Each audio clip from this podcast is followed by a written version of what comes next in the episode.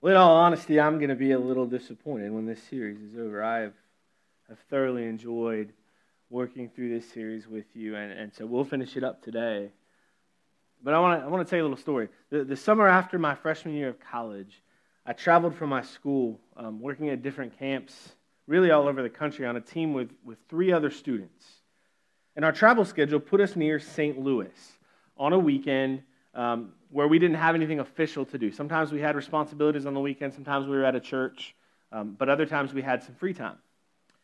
And so we decided to hang out in, in St. Louis on this particular weekend, which also happened to be the weekend of one of my teammates' birthdays. And so it just kind of all worked out. And so we grabbed some really good food and we were walking around downtown St. Louis. And I don't know if you've been there, it is a pretty cool town. Um, and then we decided to go up in the Gateway Arch. And by we, I mean the other three people on my team decided that all four of us were going to go up in the arch. And if you haven't seen the Gateway Arch, here's a photo for you, um, just in case you're not sure what that looks like.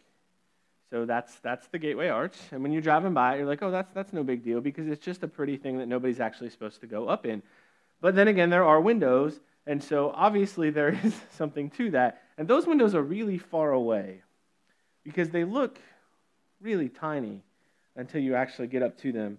I, and here's the thing I've gone through stretches of my life where heights have bothered me a lot. And others where heights bother me a little. I don't think I can say that I've never, you know, that I've ever been totally fine with being up high, but for the most part, I was freaked out by the prospect of going up in this thing. And so I said, you know what? You guys have fun. I don't mind hanging out down here by myself. There's plenty of green grass all around this thing. You just hang out and watch and wait for him to come back down. And then the girl whose birthday it was said, But it's my birthday. You have to go. Well, how do you say no to somebody on their birthday? I mean, I tried to. I tried to refuse, but I couldn't do that. She really wanted me to go. And so I don't know if you've been there, but you get in these little, I think they called them little trams. I've got a picture of that for you, too. You get in these little, little pods, if you will. And there are, yeah, there it is. It's tiny, okay? And what you can see in there is that there are five seats. And so you squeeze in there and you sit knee to knee to knee to knee to knee to knee. And there's five of you in there. Now, you remember uh, that I said there were four of us on my team, so we split two and two. So not only were we in this tiny, tight little space, knee to knee, knee to knee to knee, but we were there in there with strangers. And so we get in, and, and you, if you had checked my blood pressure, as we rose, it was getting higher and higher, I guarantee you, because the, what happens is you can see the design of this thing. As it goes up the arch, it ratchets so that you stay vertical, even as you go up. It's super. If you've never done this, I do recommend. I don't even know if you can still go up in it, but it was pretty intense. Then we got to the top. And so I got out and I figured I'm just going to be ready to go right back down, but I, will try to do my best. And I walked over to those windows that I showed you earlier, and, I, and, and one photo, there was no photo that could do it justice, but I did snag one um, off of the internet. You just have this crazy view out over the city of St. Louis. And despite my trepidation, despite my outright fear, to be quite honest with you, as I stood in the top of this arch and looked out across the city, I felt about as alive as I had ever felt. Being able to look out over a city was pretty cool.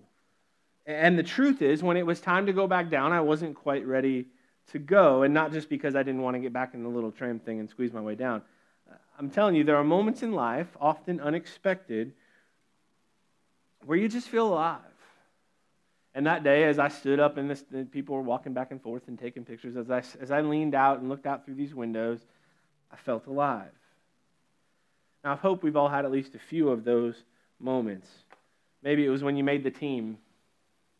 Uh, I didn't really ever have that experience. I tried it every year for basketball. I never made the team. But maybe it was when you made the team and that moment where you saw your name on the roster. You felt alive. Maybe it was when you asked her out and she said yes, or when you got tired of waiting for him to ask you out, so you asked him out and he said yes. Maybe it was your wedding day Maybe it was the birth of a child. Maybe it was landing your, your dream job or promotion you've been waiting a long time for. Maybe it was when your sports team finally won that elusive championship. It would be, you know, the, the birth of my children and my wedding day were great days, but it would be really hard for anything else other than those things to trump feeling alive if the Browns ever won the Super Bowl. Now, there's not much danger in that happening. I'm not going to hold my breath. I'll dare to dream on that one. But, but I'd say that in, in one of those situations or any number of other ones, that we've all had moments where we just felt alive. And there's a solid possibility that as you think of those moments, that you would look back on them nostalgically, maybe even longingly, because we like those moments. We like that feeling, and when that feeling's gone, we tend to miss it. I would suggest that there are times we wish we could live in those moments forever because there's something about those moments where you feel alive that is amazing. Today, as we finish up our series, Finding Your Way Back to God, again, I just, I just want you to understand how, how great I've felt like this series has been. And as we've worked through these five awakenings that can help us find our way back to God, I want us just to remember that these are not just awakenings that happen when we initially come back to God and accept Jesus as our Lord and Savior. These are awakenings that we continually need in our lives as we seek to grow deeper in our faith and that we'll need in moments where we might wander away from God. We started several weeks ago by talking about awakening to longing, where we realize that we all long for love, for purpose, and for meaning, and that those longings really do come from God and are meant to drive us back to Him. We talked about awakening to regret, where we realize that we've, we've tried from time to time to fulfill those longings that we awaken to with things other than God. We try to do it on our own, and we end up in this cycle of longing and regret. But what the awakening to regret really is about is discovering that we can always start over. We talked about awakening to help, where we admit that we're powerless to fulfill our longings and admit that we need help and that that help is found in the person of Jesus. And then last week, we talked about awakening to love. It's the moment where we realize that God loves us deeply anyway, in spite of who we are, in spite of what we've done. And in that awakening, we find our identity as an unconditionally loved and accepted child of God. And so today, we'll finish this series by talking about awakening to life. And we spent some time over the last several weeks talking quite a bit about baptism, about decisions when it comes to following Jesus. And in baptism, we see this movement from death to life. If you've seen a baptism, often you can see you know, that movement from death to life on the face of a person coming up out of the water. Um, if you've been baptized, I hope that that was one of those moments where you truly felt alive, because it should be. But, but that was a moment. Those are, are moments, and we live in more than just moments. In truth, the rest of life often doesn't feel very alive. Instead, a lot of times, the rest of life feels pretty far from alive. Let me ask you this question and this is this comes from I can't remember who said these words. He asked this question. He said, "Have you ever felt like you're going through life, but there's no life going through you?" And the first time I heard that question, "Have you ever felt like you're going through life, but there's no life going through you?" I'm like, "Wow, that's a eloquent way of putting how I feel sometimes." I think we all probably get to that point in different situations. And so today we want to ask and try to answer this question How do we continually awaken to life? How do we get to the point where we wouldn't say that? As we move through this series, we've challenged you each and every week to pray a specific prayer for at least 30 days. And I hope you've joined us in that. In fact, we've produced cards that you found in your bulletin today um, that have all five of these prayers. And if you need another card, um, or if you, you'd like more cards, there are more at the link in the back of the sanctuary. And honestly, you know, when we started this whole conversation about the prayers, it was based on this guy, Pascal, who, who was a, a very, very smart uh, mathematician. And he made this bet with his intellectual friends where he said, You guys need to make a bet with God. I'm going to challenge you to pray, God, if you're real, make yourself real to me for at least 30 days and see if it doesn't make a difference. These guys were skeptics. These guys had no interest in God. And Pascal said, Listen, I really think you need to understand that you can be a scientist, you can be an intellectual, and still experience God, still have a relationship with God, still believe in God. And so he challenged them to this. And so we've been adding to those prayers each week, but, but here, here would be an additional challenge I'd want to make to you. First of all, you, you should pray through these. I, would love to, to know that you do that. I've been praying through them myself. But if you find yourself in a situation where you have a friend that doesn't know Christ, that, that, that doesn't have a relationship with God, and you saw an opportunity to give them these five prayers, that, little card could be a great tool for you to say, listen, I know you don't believe. I know you don't want to believe. I know you don't care. But, but would you try this for me? would you pray these prayers and just see if it doesn't make a difference? And so I, I would encourage you to take as many of those cards honestly as you want. I, we've had several people throughout the morning take quite a few. There are plenty. And we'll keep them there for the next several weeks. So if you feel like you'd like some extras, I would, uh, I would love to have you take them. But here's today's prayer, the last of the five, and this one's on the card as well. God, if you are real, make yourself real to me. Awaken in me the confidence that I can live a brand new life. In John chapter 10, verse 10, Jesus said these words The thief comes only to steal and kill and destroy. I have come that they may have life and have it to the full. Other translation of Scripture use terms there like a, a rich and satisfying life or abundant life. And the truth is, when we think of rich or full or satisfying or abundant life, we probably think about more and more and more more money in the bank account, more satisfying relationships, more beach vacations, or more mountain vacations if you're one of those people that doesn't do the beach. We as a culture love the idea of more. You walk through the grocery store, you see bags of, you know, in boxes proclaiming 25% more inside. If you check your mailbox tomorrow, you'll probably have at least one offer that says, here's a credit card with more cash back. And we do this thing where we connect the fullness of our life with more in our lives, and that's not what Jesus was saying here. See, the original language of the New Testament has two words for life. One is the word bios. Okay, bios. It's the root word for biology. You probably, probably could see that just from looking at it. And it, it's kind of the word for natural life. It can also refer to chronological life. And so I didn't do this research myself, but, but we did find this research. Did you know that the average bios life includes 250,000 hours of sleep, unless you're a new mom, in which case it's not nearly that much.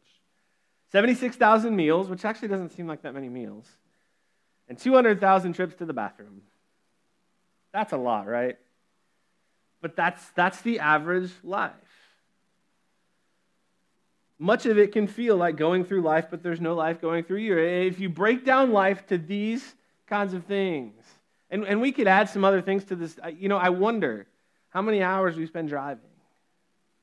I wonder how many hours we spend, you know, watching TV on the average person. I wonder how many hours over our entire life, the, the walk from our parking spot at work to our office, how much time that really takes. I think if we began to break that down, it would probably be depressing. And that's bios life. That, that's part of it. it. It is just the, the, the natural part of life. It's life as it is. But there is another word here. And the word is Zoe. We're going to say it Zoe at least. And Zoe includes bios life, but goes way beyond it. Bios is about quantity and more of the same. Zoe is about quality of life. Honestly, a quality of life that can only come from knowing God. Ultimately, a Zoe life refers to eternal life, the kind of life we were made for that will never end. And at the same time, Zoe life is about the quality of life that God has for you and I right now. And when Jesus says, I have come that they may have life and have it to the full, the word that he uses there that we translate down to life is absolutely not bios. It's Zoe. He's talking about a quality of life with God that changes your past and your present and your future. He's not talking about more of the same life. He's not talking about more life. He's talking about new life. And when we find our way back to God, that's the kind of life we discover. Now, we spent this entire series in the story of the prodigal son found in the book of Luke. Um, and I didn't know this, but if you look at the original language, you look at the Greek in verses 11 and 12, you find something pretty interesting in Luke chapter 15. This is what it says. To illustrate the point further, Jesus told them this story. Now, now, as we've gone through all five weeks, it can actually be tough for us to remember this is not actually something that happened. This is a story, this is a parable that Jesus told. We've gotten so invested in the characters because there's so much to learn from this, but it's a story. This is a man had two sons. And in verse 12, it says, The younger son told his father, I want a share of my estate now before you die. So his father agreed to divide his wealth between his sons. The word wealth in that verse sometimes is translated property. It's actually the word bios. It's that other word for life. If you go back to the Greek, it literally says, So his father agreed to divide his life between his sons. It's almost as if the father is saying, I'll, I'll let you have all the bios life you want, all of the bios life can offer. It's all yours. But someday you'll realize that's probably not enough. You see, God doesn't want us to settle for bios life when He created us for Zoe life, life to the fullest. And so you can say awakening to love was easy, awakening to longing, those are all things that we can understand, but, but there are a lot of different things that awakening to life could really mean. But there are really three experiences that I think we can look at a little deeper that God invites us to that can help us live a Zoe life. The first one is to celebrate. You know, it's a party at the lost and found, if you will. Right before Jesus told the story of the prodigal son, he told two other stories where someone lost something of great value. There's obviously a theme in this stretch with Jesus' teaching. And first, we touched on earlier in the series where a man who had a hundred sheep loses one of them and he goes looking for it. And, and when he finds it, we read this in verse 6 of chapter 15. When he arrives, he will call together his friends and neighbors, saying, Rejoice with me because I have found my lost sheep. Now, now here's what I've always thought about these stories I get what Jesus was trying to teach. But if I threw a party every time I lost something and found it again, I'd be having daily parties. And yet he says, you know, hey, I lost my sheep, so we're going to have a party. Sheep, I get it, that's important.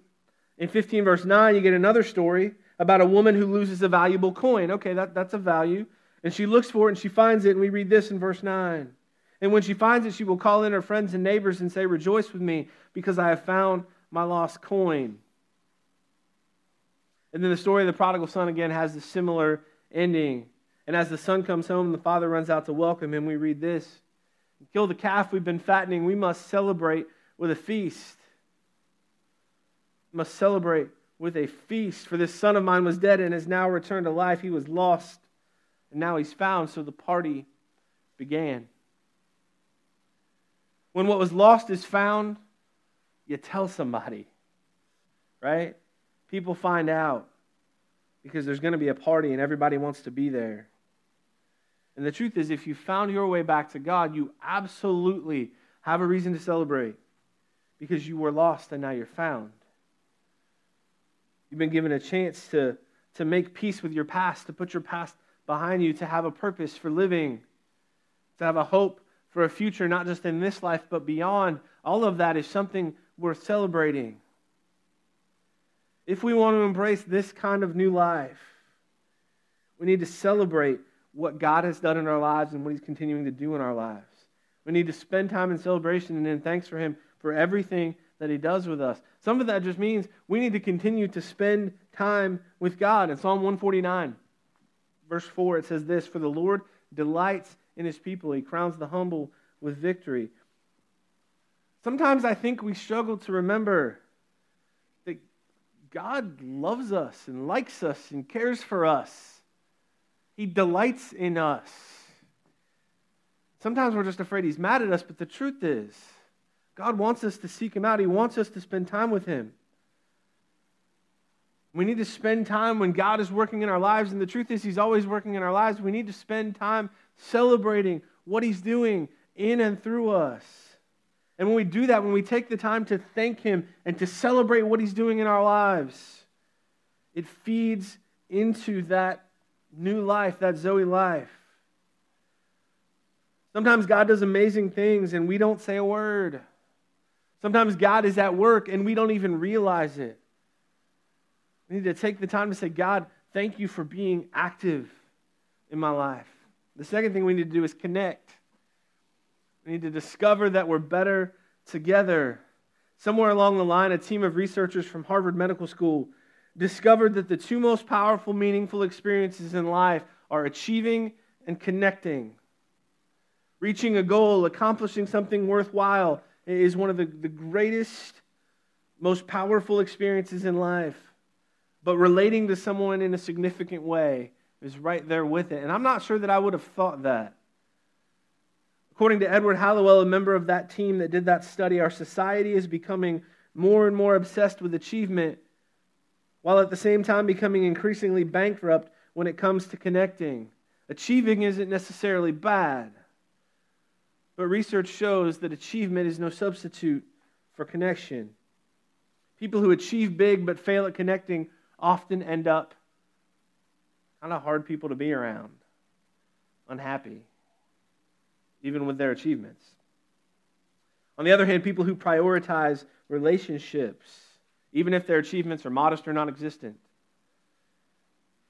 tend to report life being pretty fulfilling. I think that's true. I think we all think that achievement, that success, that some, some matter of notoriety will fix everything. If there are no relationships to back that up, if there's nobody to celebrate that achievement with, it's, it's hollow. I, I think it's the same with money. We, we oftentimes think if I just had a little more money, everything would be okay. The truth is, if, if, if money alone could satisfy us, I think we know that by now. That there's more than that. None of that research should surprise us at all because God designed us for connecting. He designed us for relationships. And I don't think we can experience the Zoe life without it. When we connect with other people who have found their way back to God, what I believe we'll discover is that we can, we can support one another on a higher level and accomplish more for God together than we ever could alone. You see, when we find our way back to God, when we start a new life with God, this Zoe life, we need the encouragement and the accountability of others to grow along the journey. And while coming together in this place is really important every week, it's not always great for connecting. That's why we put a lot of stock in our life groups and other connection opportunities. It's why we do projects like the painting we did a couple weeks ago.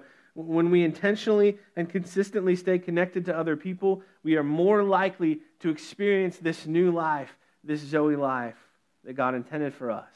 So we need to celebrate, we need to connect, and then we also need to contribute. God has a plan for the world. It's in motion, it's been in motion since He created it. But you and I are invited to be a part of that plan where we are now. And God wants everyone to know His love for them. He wants everyone to be able to experience this new life we're talking about. And I believe that God wants everyone to find their way back to Him. And you and I have an important part to play in that. We are called to, to willingly risk loving others because we know that God risked everything loving us. We have opportunities every day to express love to people. The same love God showed us and the same love He has for them. We have opportunities every day. And the truth is, a lot of us don't take those opportunities. But that's our role. That's our opportunity to be a part of God's story. It's interesting to think about our story uh, that we've spent so much time in these five weeks studying there in the book of Luke, and, and to wonder how the son would have gone on living from that day forward. The story of the younger son pretty much ends at the party. We find out that he comes home and they throw a party. But I imagine he would have never looked at a hungry person the same way after what he's experienced. I, I can't imagine that he would judge someone who shared a story of failure ever again. Because he would look at his own life and he'd say, Well, I've, I've certainly been there. I can't imagine that he would have ever taken his father's wealth for granted. When we finally realize this new life that God has for us, we see the possibilities for our future completely differently. And we see the path that we've taken to get there differently as well. Our priorities change and our life becomes about something more something that's better and bigger and more meaningful than ever before. And you get to this point where you say, It's no longer my plan for me. It's God's plan for me. It's God's plan for my life. In Proverbs chapter 3, verses 5 and 6, it says this Trust in the Lord with all your heart and do not depend on your own understanding. Seek his will in all you do, and he will show you which path to take. And the truth is, a lot of us, for so long, have looked to fulfill our longings on our own path. We've tried to make our own way. We've tried to believe that we had everything under control, that we could handle anything that came our way, and that we had all the answers we needed. And the truth is, the best thing we could do is admit, admit that our understanding is extremely limited and that our path choice is often pretty sketchy. And instead say, God, I trust you. Where would you have me go. I want to close this message in this series by sharing with you a story about a guy who gets this. I've never had the pleasure of meeting this guy, uh, but I've heard about him. His name is Lane. Lane was a type A driven personality who started work every day at 5 a.m. and usually didn't quit until late evening. He took a company as a leader of this company from a value of $100 million to 9 billion, largely because he was obsessive about his work. He developed a, a terminal illness, and it changed everything. It brought a workaholic to a complete stop, and when Lane paused long enough to reflect on his life and success, he realized that there was something missing. Lane had gone to church as a kid and he did believe in God, but he realized that in his pursuit of success, and, and that's a pretty high level of success, that God had gradually become a faint and forgotten memory. But now Lane was sick and death was certain. This illness would kill him, and until then, it would be a terrible pain every single day of his life. Once hospice had been called in, Lane asked his pastor to come and talk with him about the plans for his funeral. These are, these are not anywhere near the easiest conversations to have with somebody as a pastor, I can tell you that. This pastor went and talked with them. They talked about what would be said and who would said it. They talked about what songs would be sung. But here's what Lane said to his pastor, and I, I can't imagine saying words like this. He said this He said, The best thing that ever happened to me was getting sick. From the time I got sick, it refocused me. It caused me to find my way back to God and feel so close to God. I would give up everything for what I have now. As of the recording of Lane's words that, that I'm going to share with you in a moment on a video, those notes of his funeral were still unused. It had been about 10 years since the meeting at the point that they, they did this, this video, but Lane was still alive, living in severe pain, not cured. But Lane lives a new life. Instead of a workaholic creating his own kingdom as he had been, he is a messenger sharing his story and helping others find their way back to God. And I know you and I, we don't know Lane, but the little we know should making, make hearing from him even more impactful. I, I cannot imagine living every single day of my life in the amount of pain he has and still be able to say what he says here. to have happen what he had happened. To go from essentially being on top of the world, in charge of a, a $9 billion business. And, and when all of that ability to be a part of that goes away and it's replaced with pain, I think a lot of us would say, this is God's fault. Instead, through that trial, Lane began to find his way back to God. And he got something I think we all need to understand and all need to get is that when we do find our way back to God,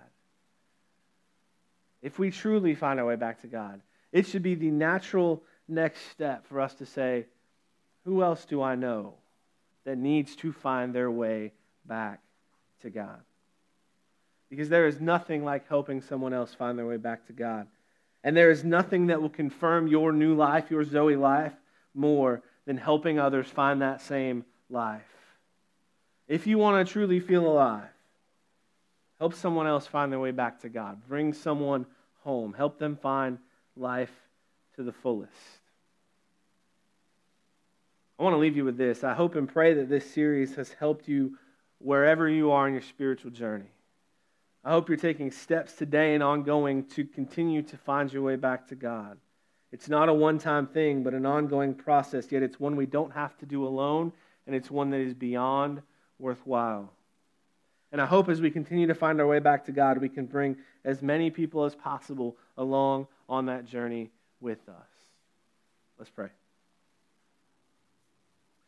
Father God, we are thankful for the opportunity that we've had to walk through this series together. God, I pray that you have moved in our hearts, that, that wherever we are in our journey with you, that we've taken a step towards you.